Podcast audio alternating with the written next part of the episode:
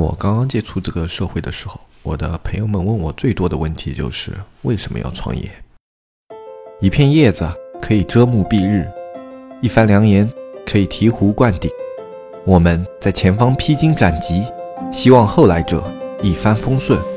共享商业智慧，共享创业成功。欢迎收听本期纸木淘宝内训。大家好，欢迎收听本期不专业、不理性、不严肃的大型文艺淘宝经验分享节目。我是一天换一个风格的黑泽。在我们国家呢，流传着一个很有意思的说法：成功的商人叫做生意，而不成功的商人就叫创业。这是很多人群对于创业固有的看法。说的不好听一点呢，可以说这是我们社会对于创业固有的偏见。创业的偏见形成的原因很简单。因为他们有着所谓的高风险、高投入、投机取巧。不愿意踏踏实实干活这样的标签给到创业，其实每一个创业都或多或少，他都要承受着自己身边一些人的偏见。这些人他们的偏见呢，并不体现在哎你怎么搞这个东西啊，没前途的，他们不会这样跟你说，而是无形之中透露给你的。就好像我自己早些年在过年的时候去亲戚家走亲访友的时候，有一些不太熟悉的亲戚就会问我，哎小伙子，你最近在做什么？然后那时候我也不会说的特别的厉害，我就会说我自己做了个小公司哦，然后对方就说哦很能干嘛，小伙子自己干事业挺好挺好，啊，他们这个话说的是带着一点恭维色彩，甚至啊有一点是赞许的意思，但是你能够从这一句话里面感受到一种无形的恶意，这种恶意呢，它具体的就体现在这个亲戚他可能在过不了多久之后，就会给你的父母啊，或者直接给你介绍找。一些非常不错的工作啊，当然这个非常不错是打引号的，在他们看来，一个没有五险一金、没有社会保障、自己还要承担着巨大风险的事情是不理智的，是错误的，是没有未来的。他们不相信年轻人的选择，也不会相信先驱者的选择，他们只相信更多人相信的事情，那个就是真理。这些人呢，他们就像比萨斜塔前面那些相信大石头会比小石头更快地落到地上的群众一样，认为这样的实验是毫无意义的，因为所有人都知道大石头一定会更快落地。但是事实呢，这两块石头最后是一起掉到了地上。这就是我们这个社会的常态。我们喜欢万事万物都具有一定的确定性，我们希望对于一切事情都具有掌控力。但是这样的人生不仅无趣，而且你从二十岁就可以看到自己这辈子的结局。如果你过着这样的日子，你自己抬头望去，你就可以看到自己的五十岁，自己的六十岁，和二十岁的自己一样。你的五十岁和六十岁，也许多了一套还算像样的房子，多了几辆光鲜体面的车子，但对比你自己的二十岁，你还是会发现自己依然一无所有。你的孩子也许仍然同你当年一样，要为了门当户对或者礼金聘礼吃足无措。也许这个社会对你仍然是充满着恶意，你还是。只有蜷缩在人群之中，才能感觉到一丝安逸或者一丝温暖。如果这个世界末日来临，真的有一架诺亚方舟，能上方舟那个人永远不会是你。我们为什么要创业？我们为什么选择创业？其实答案很简单，因为我们现在还能创业，我们还不用在地铁上啃一口面包，对自己无法抗拒的人生泪流满面，我们还不用在房间里。看着虚幻的精彩，然后面对着几乎一成不变的生活，我们还不用在浴室里听着水花滴落的声音，思考着自己存在的意义。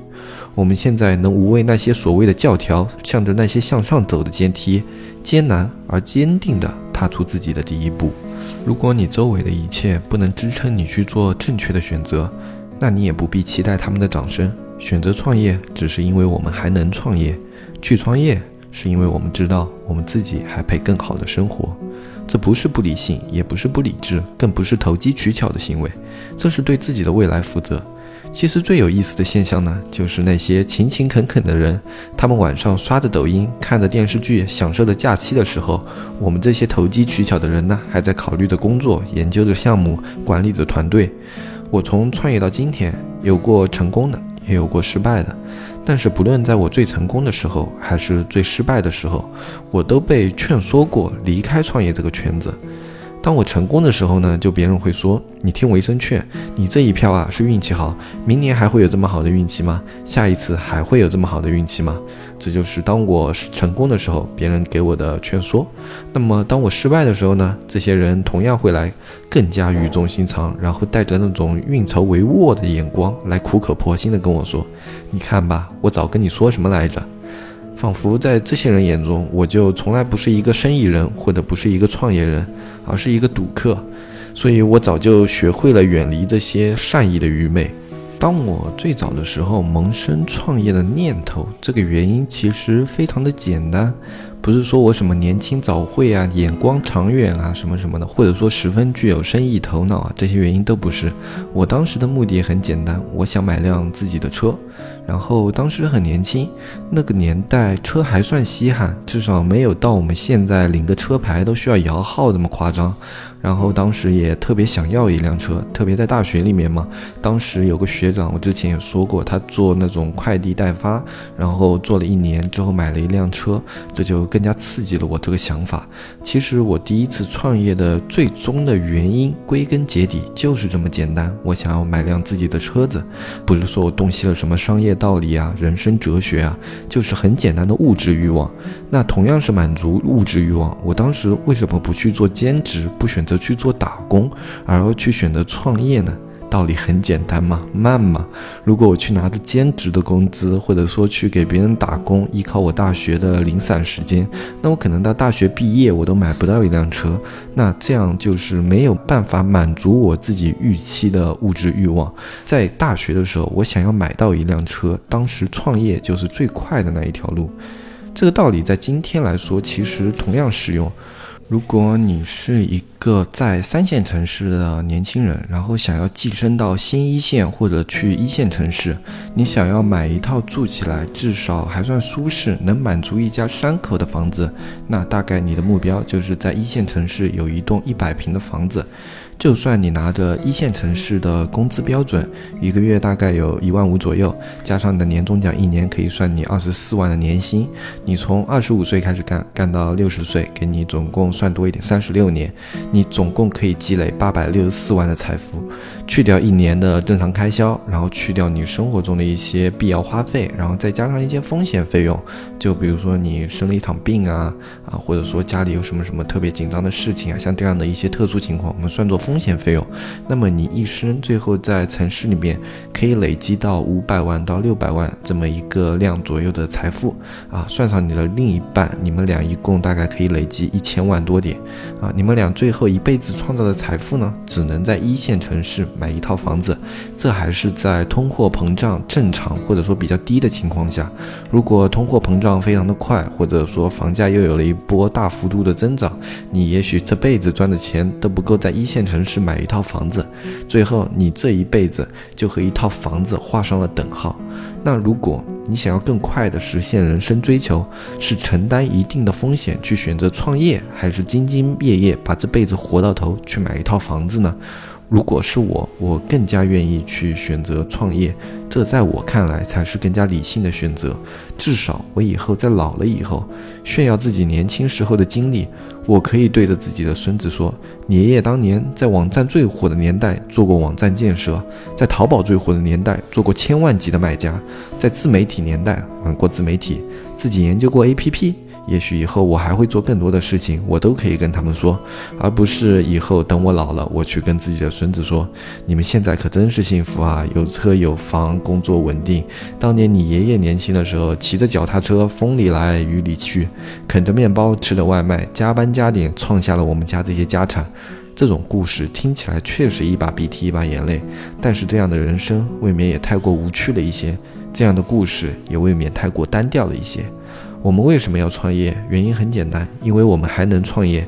就像著名的登山家乔治·马格里，在被问及为什么要去登山的时候，他回答道：“因为山就在那里。”乔治·马格里呢，最后在攀登珠峰的时候丧生了。但是我觉得他这一生绝对是精彩的，因为他知道山就在那里。啊，今天的上半场是不是感觉非常的沉重，然后带着一点的文艺气息？这是因为我们社区里面其实有很多的卖家，他们并没有踏足淘宝，他们想要踏足淘宝，但是他们有着许多的顾虑。这种顾虑呢，可能来自他们身边的环境，可能来自于他们的家庭，或者来自于他们本身的资产。这些因素都限制了他们去做出创业这样的一个选择。我相信这样的问题不光困扰着这些卖家朋友，也困扰着我们许许多多想要去做淘宝或者想要去做创业的一些听众朋友。啊，你们身边的人也许给你们关于创业有过各种各样的定义，他们会有着自己的分析，但是你要知道，他们的分析就像我上一期节目里面去说的那样，他们是从自己的主观角度去出发的，他们可能已经有了三四十年的一些经验，或者说他们已经用这样的方式活了三四十年，在他们眼里，他们这样子活下来的方式一定是最稳固、最牢靠的。也许他们活的不是非常的精彩，也许他们活的不是那么的振奋人心，但是他们一直活到现在，他们觉得这个方式是非常合理而且正确的。所有脱离了他们这种方式的行为，在他们的主观视角里，他。们就觉得充满了不安定因素以及不稳定性，在这样的一个情况下呢，他们去对于你做这些事情的态度，也往往是持否定态度的。尤其是当你已经有了一定的年纪，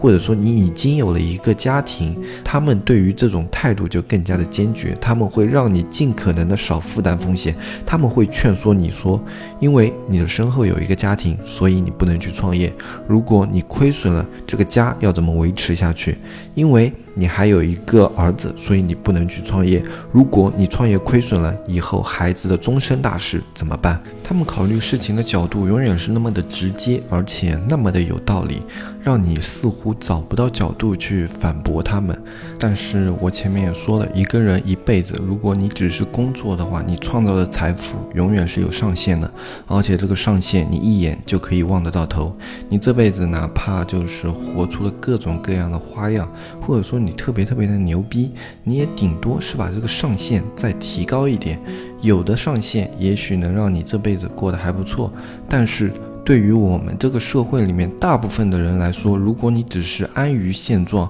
或者说仅仅是用现在已有的方式去生活的话，你的上限就是我前面算的那么低，你的一生的价值也就被你用这样的生活模式框定在了那一个框架里面，而这样最后导致的结局就是你的孩子。他本身的框架也就因为你而被框在了这个框架里面，他不可能会比其他孩子有更加优秀的起跑线。你把你自己这辈子没有完成的目标，你又丢到了下一代的肩膀上。你没有完成一个中产阶级的目标，或者说你没有完成一个资产阶级的目标，那么你的孩子仍然被你框限在了目前的阶级框架里面，他们仍然要为以后他们去冲击资产阶级啊，或者冲击中产阶级啊，付出巨大的努力，而他们付出这样的努力，只是因为你在可以努力的时候没有去做到那么的努力。这其实才是我们正确的一个逻辑。你如果真的是为了自己的一个家庭考虑的话，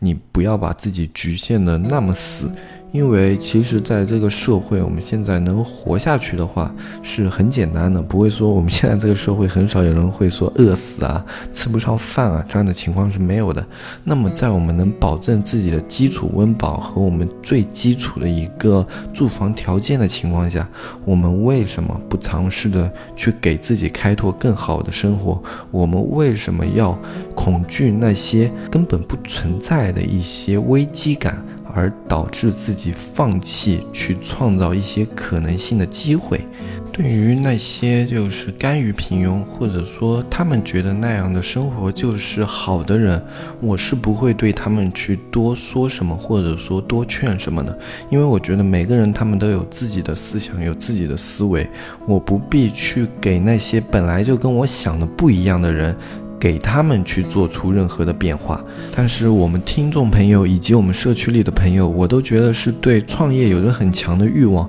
或者说对自己的创业已经有了很明确的规划，他们只是缺少一些别人的鼓励。他们只是缺少了一些支持他们的声音。我不希望就像这样的一些卖家朋友，因为周边的环境啊，或者说他人的评价，就放弃了创业这件事情。我觉得这是非常可惜的一件事。创业绝对不是很多人想的像赌徒心态啊，或者说是投机取巧的行为。创业是一个比工作需要更大的勇气、更多的耐心，以及更多的付出和更。加全局化眼光的一个事情。不管是任何的创业，哪怕你去做一个很小很小的生意，你要做的付出永远都要比你工作多出很多很多很多。在这样一个大量付出的情况下，还要去忍受这个环境以及这个社会对你的某些异样的眼光或者异样的评判，我觉得这是很不公平的一件事情。所以我觉得，只要你有创业的思路或者有创业的想法，你就不需要去理会那些仅从他们的经验就去去。否定你的决定的人，你可以从这件事的可行性、这件事情的一些投资风险的概率，以及这件事情我需要的一些资源的角度方面来给我劝说，好，或者说给我一些经验，给我一些建议。但是我不希望你只是因为自己人生没有经历过这样的事情，就对我所要做的整个事情进行全盘否决。这样的态度，我觉得是错误的。一件你从来没有接触过的事情，你是不能。用经验去给他做出一个否决的评价的，这是对于事情以及对于人都是非常不公平的一个态度。这一件事情无关于你的身份、你的年龄、你的经验。创业这件事情永远就只关乎于你的战略眼光以及你的定位是否精确、你的抉择是否正确，而不会因为其他任何的因素而去影响这件事情的本质。我希望那些有创业想法的小伙伴们呢，可以去坚信这一点。如果你的创业思路够完善，你的创业理念够坚定，以及你的资金分。分配足够合理，那么。去尝试创业绝对不能算是一个错误的决定，而且创业这件事情，它的对错永远不是以盈亏这个角度啊去做最后的一个评判的，盈亏只是来判定你这次创业是否成功的一个标准，但是它不能否决创业这件事情是错误的，大家也要摆正这个态度，你不能啊一个人说，哎，我以前也创过业啊，我去做了什么什么什么啊，这个事情当时做了亏了多少多少多少，创业不行，行你不能用一个点去否。决创业整个大盘，你要是否决创业整个大盘的话呢？首先你就要去指着马云、马化腾、丁磊以及各种各样啊互联网大佬、创业大佬们的鼻子说，你们这些人全是错的。如果在你的认知里面，他们都是一些牛人，他们都是正确的，那么。你为什么要去否决自己？他们也有过失败，他们也有过低谷，他们也有过微小的一些创业，他们没有因为这一些小小失败，或者是因为自己的起步非常的艰难而去否决创业这件事情，而去否决自己的决定。他们没有这样做，所以说你也不要去否决自己创业的思路这件事情是否正确。你要做的是调整，是优化，是去完善自己的思路，是去从失败中吸取经验。而绝对不是去认识到创业这件事情是错的这样错误的观念。今天这一期呢，也应该算是我正式尝试一下去做这种类类似于鸡汤或者说。偏文艺风的这样的一个经验分享，我想看一下大家的反馈，像这样低沉的嗓音啊，或者说用这些比较偏有感染力一些的啊语句去叙述事情，会不会让你们更加容易沉浸在里面，或者说更加容易去接受这样的一些观念啊？如果你们觉得这样的节目形式还不错的话呢，也可以在这个节目下面给我一些反馈、一些留言啊，然后以后我还可能会尝试各种各样的风格啊，包括。在接下来几期节目里面，我只要想到了，我可能都会试一试。然后根据大家留言反馈，我可能会越来越确定自己以后的一个风格以及一个走向。啊，我觉得可能调侃啊或者文艺啊这样的多方面的发展，哎，也比较适合我。哎，其实这样回头看看我们的节目，我也觉得我还是挺厉害的。虽然不算是那种特别专业的音频主播，但是各种风格啊，或者说各种类型都能稍微的模仿一下、拿捏一下。其实这也是非常厉害的一件事情，对不对？大家快点夸夸我。那我们今天的节目就到这里，我是永远红不起来的黑泽。下一期节目下周一早上七点，风里雨里，直木电商这里等你，我们不见不散。最后的最后，我们再稍微打一下广告。我们现在下方详情有了一个新的优化，包括我们的节目时间啊，以及我们各项的服务内容都列在了我们详情里面。对我们社区感兴趣的朋友们呢，可以添加小杨的微信，直木电商的拼音，就可以添加到我们的社区。里面有你想看的淘宝操作，有你想要听的淘宝解答，还有包括美工。拍摄，我们现在都有了一定的服务支持。如果你有需求的话，也可以联系我们社区，加小安的微信就可以了。今天这一期节目我们就正式到这，我们下期再见，拜拜拜拜拜拜。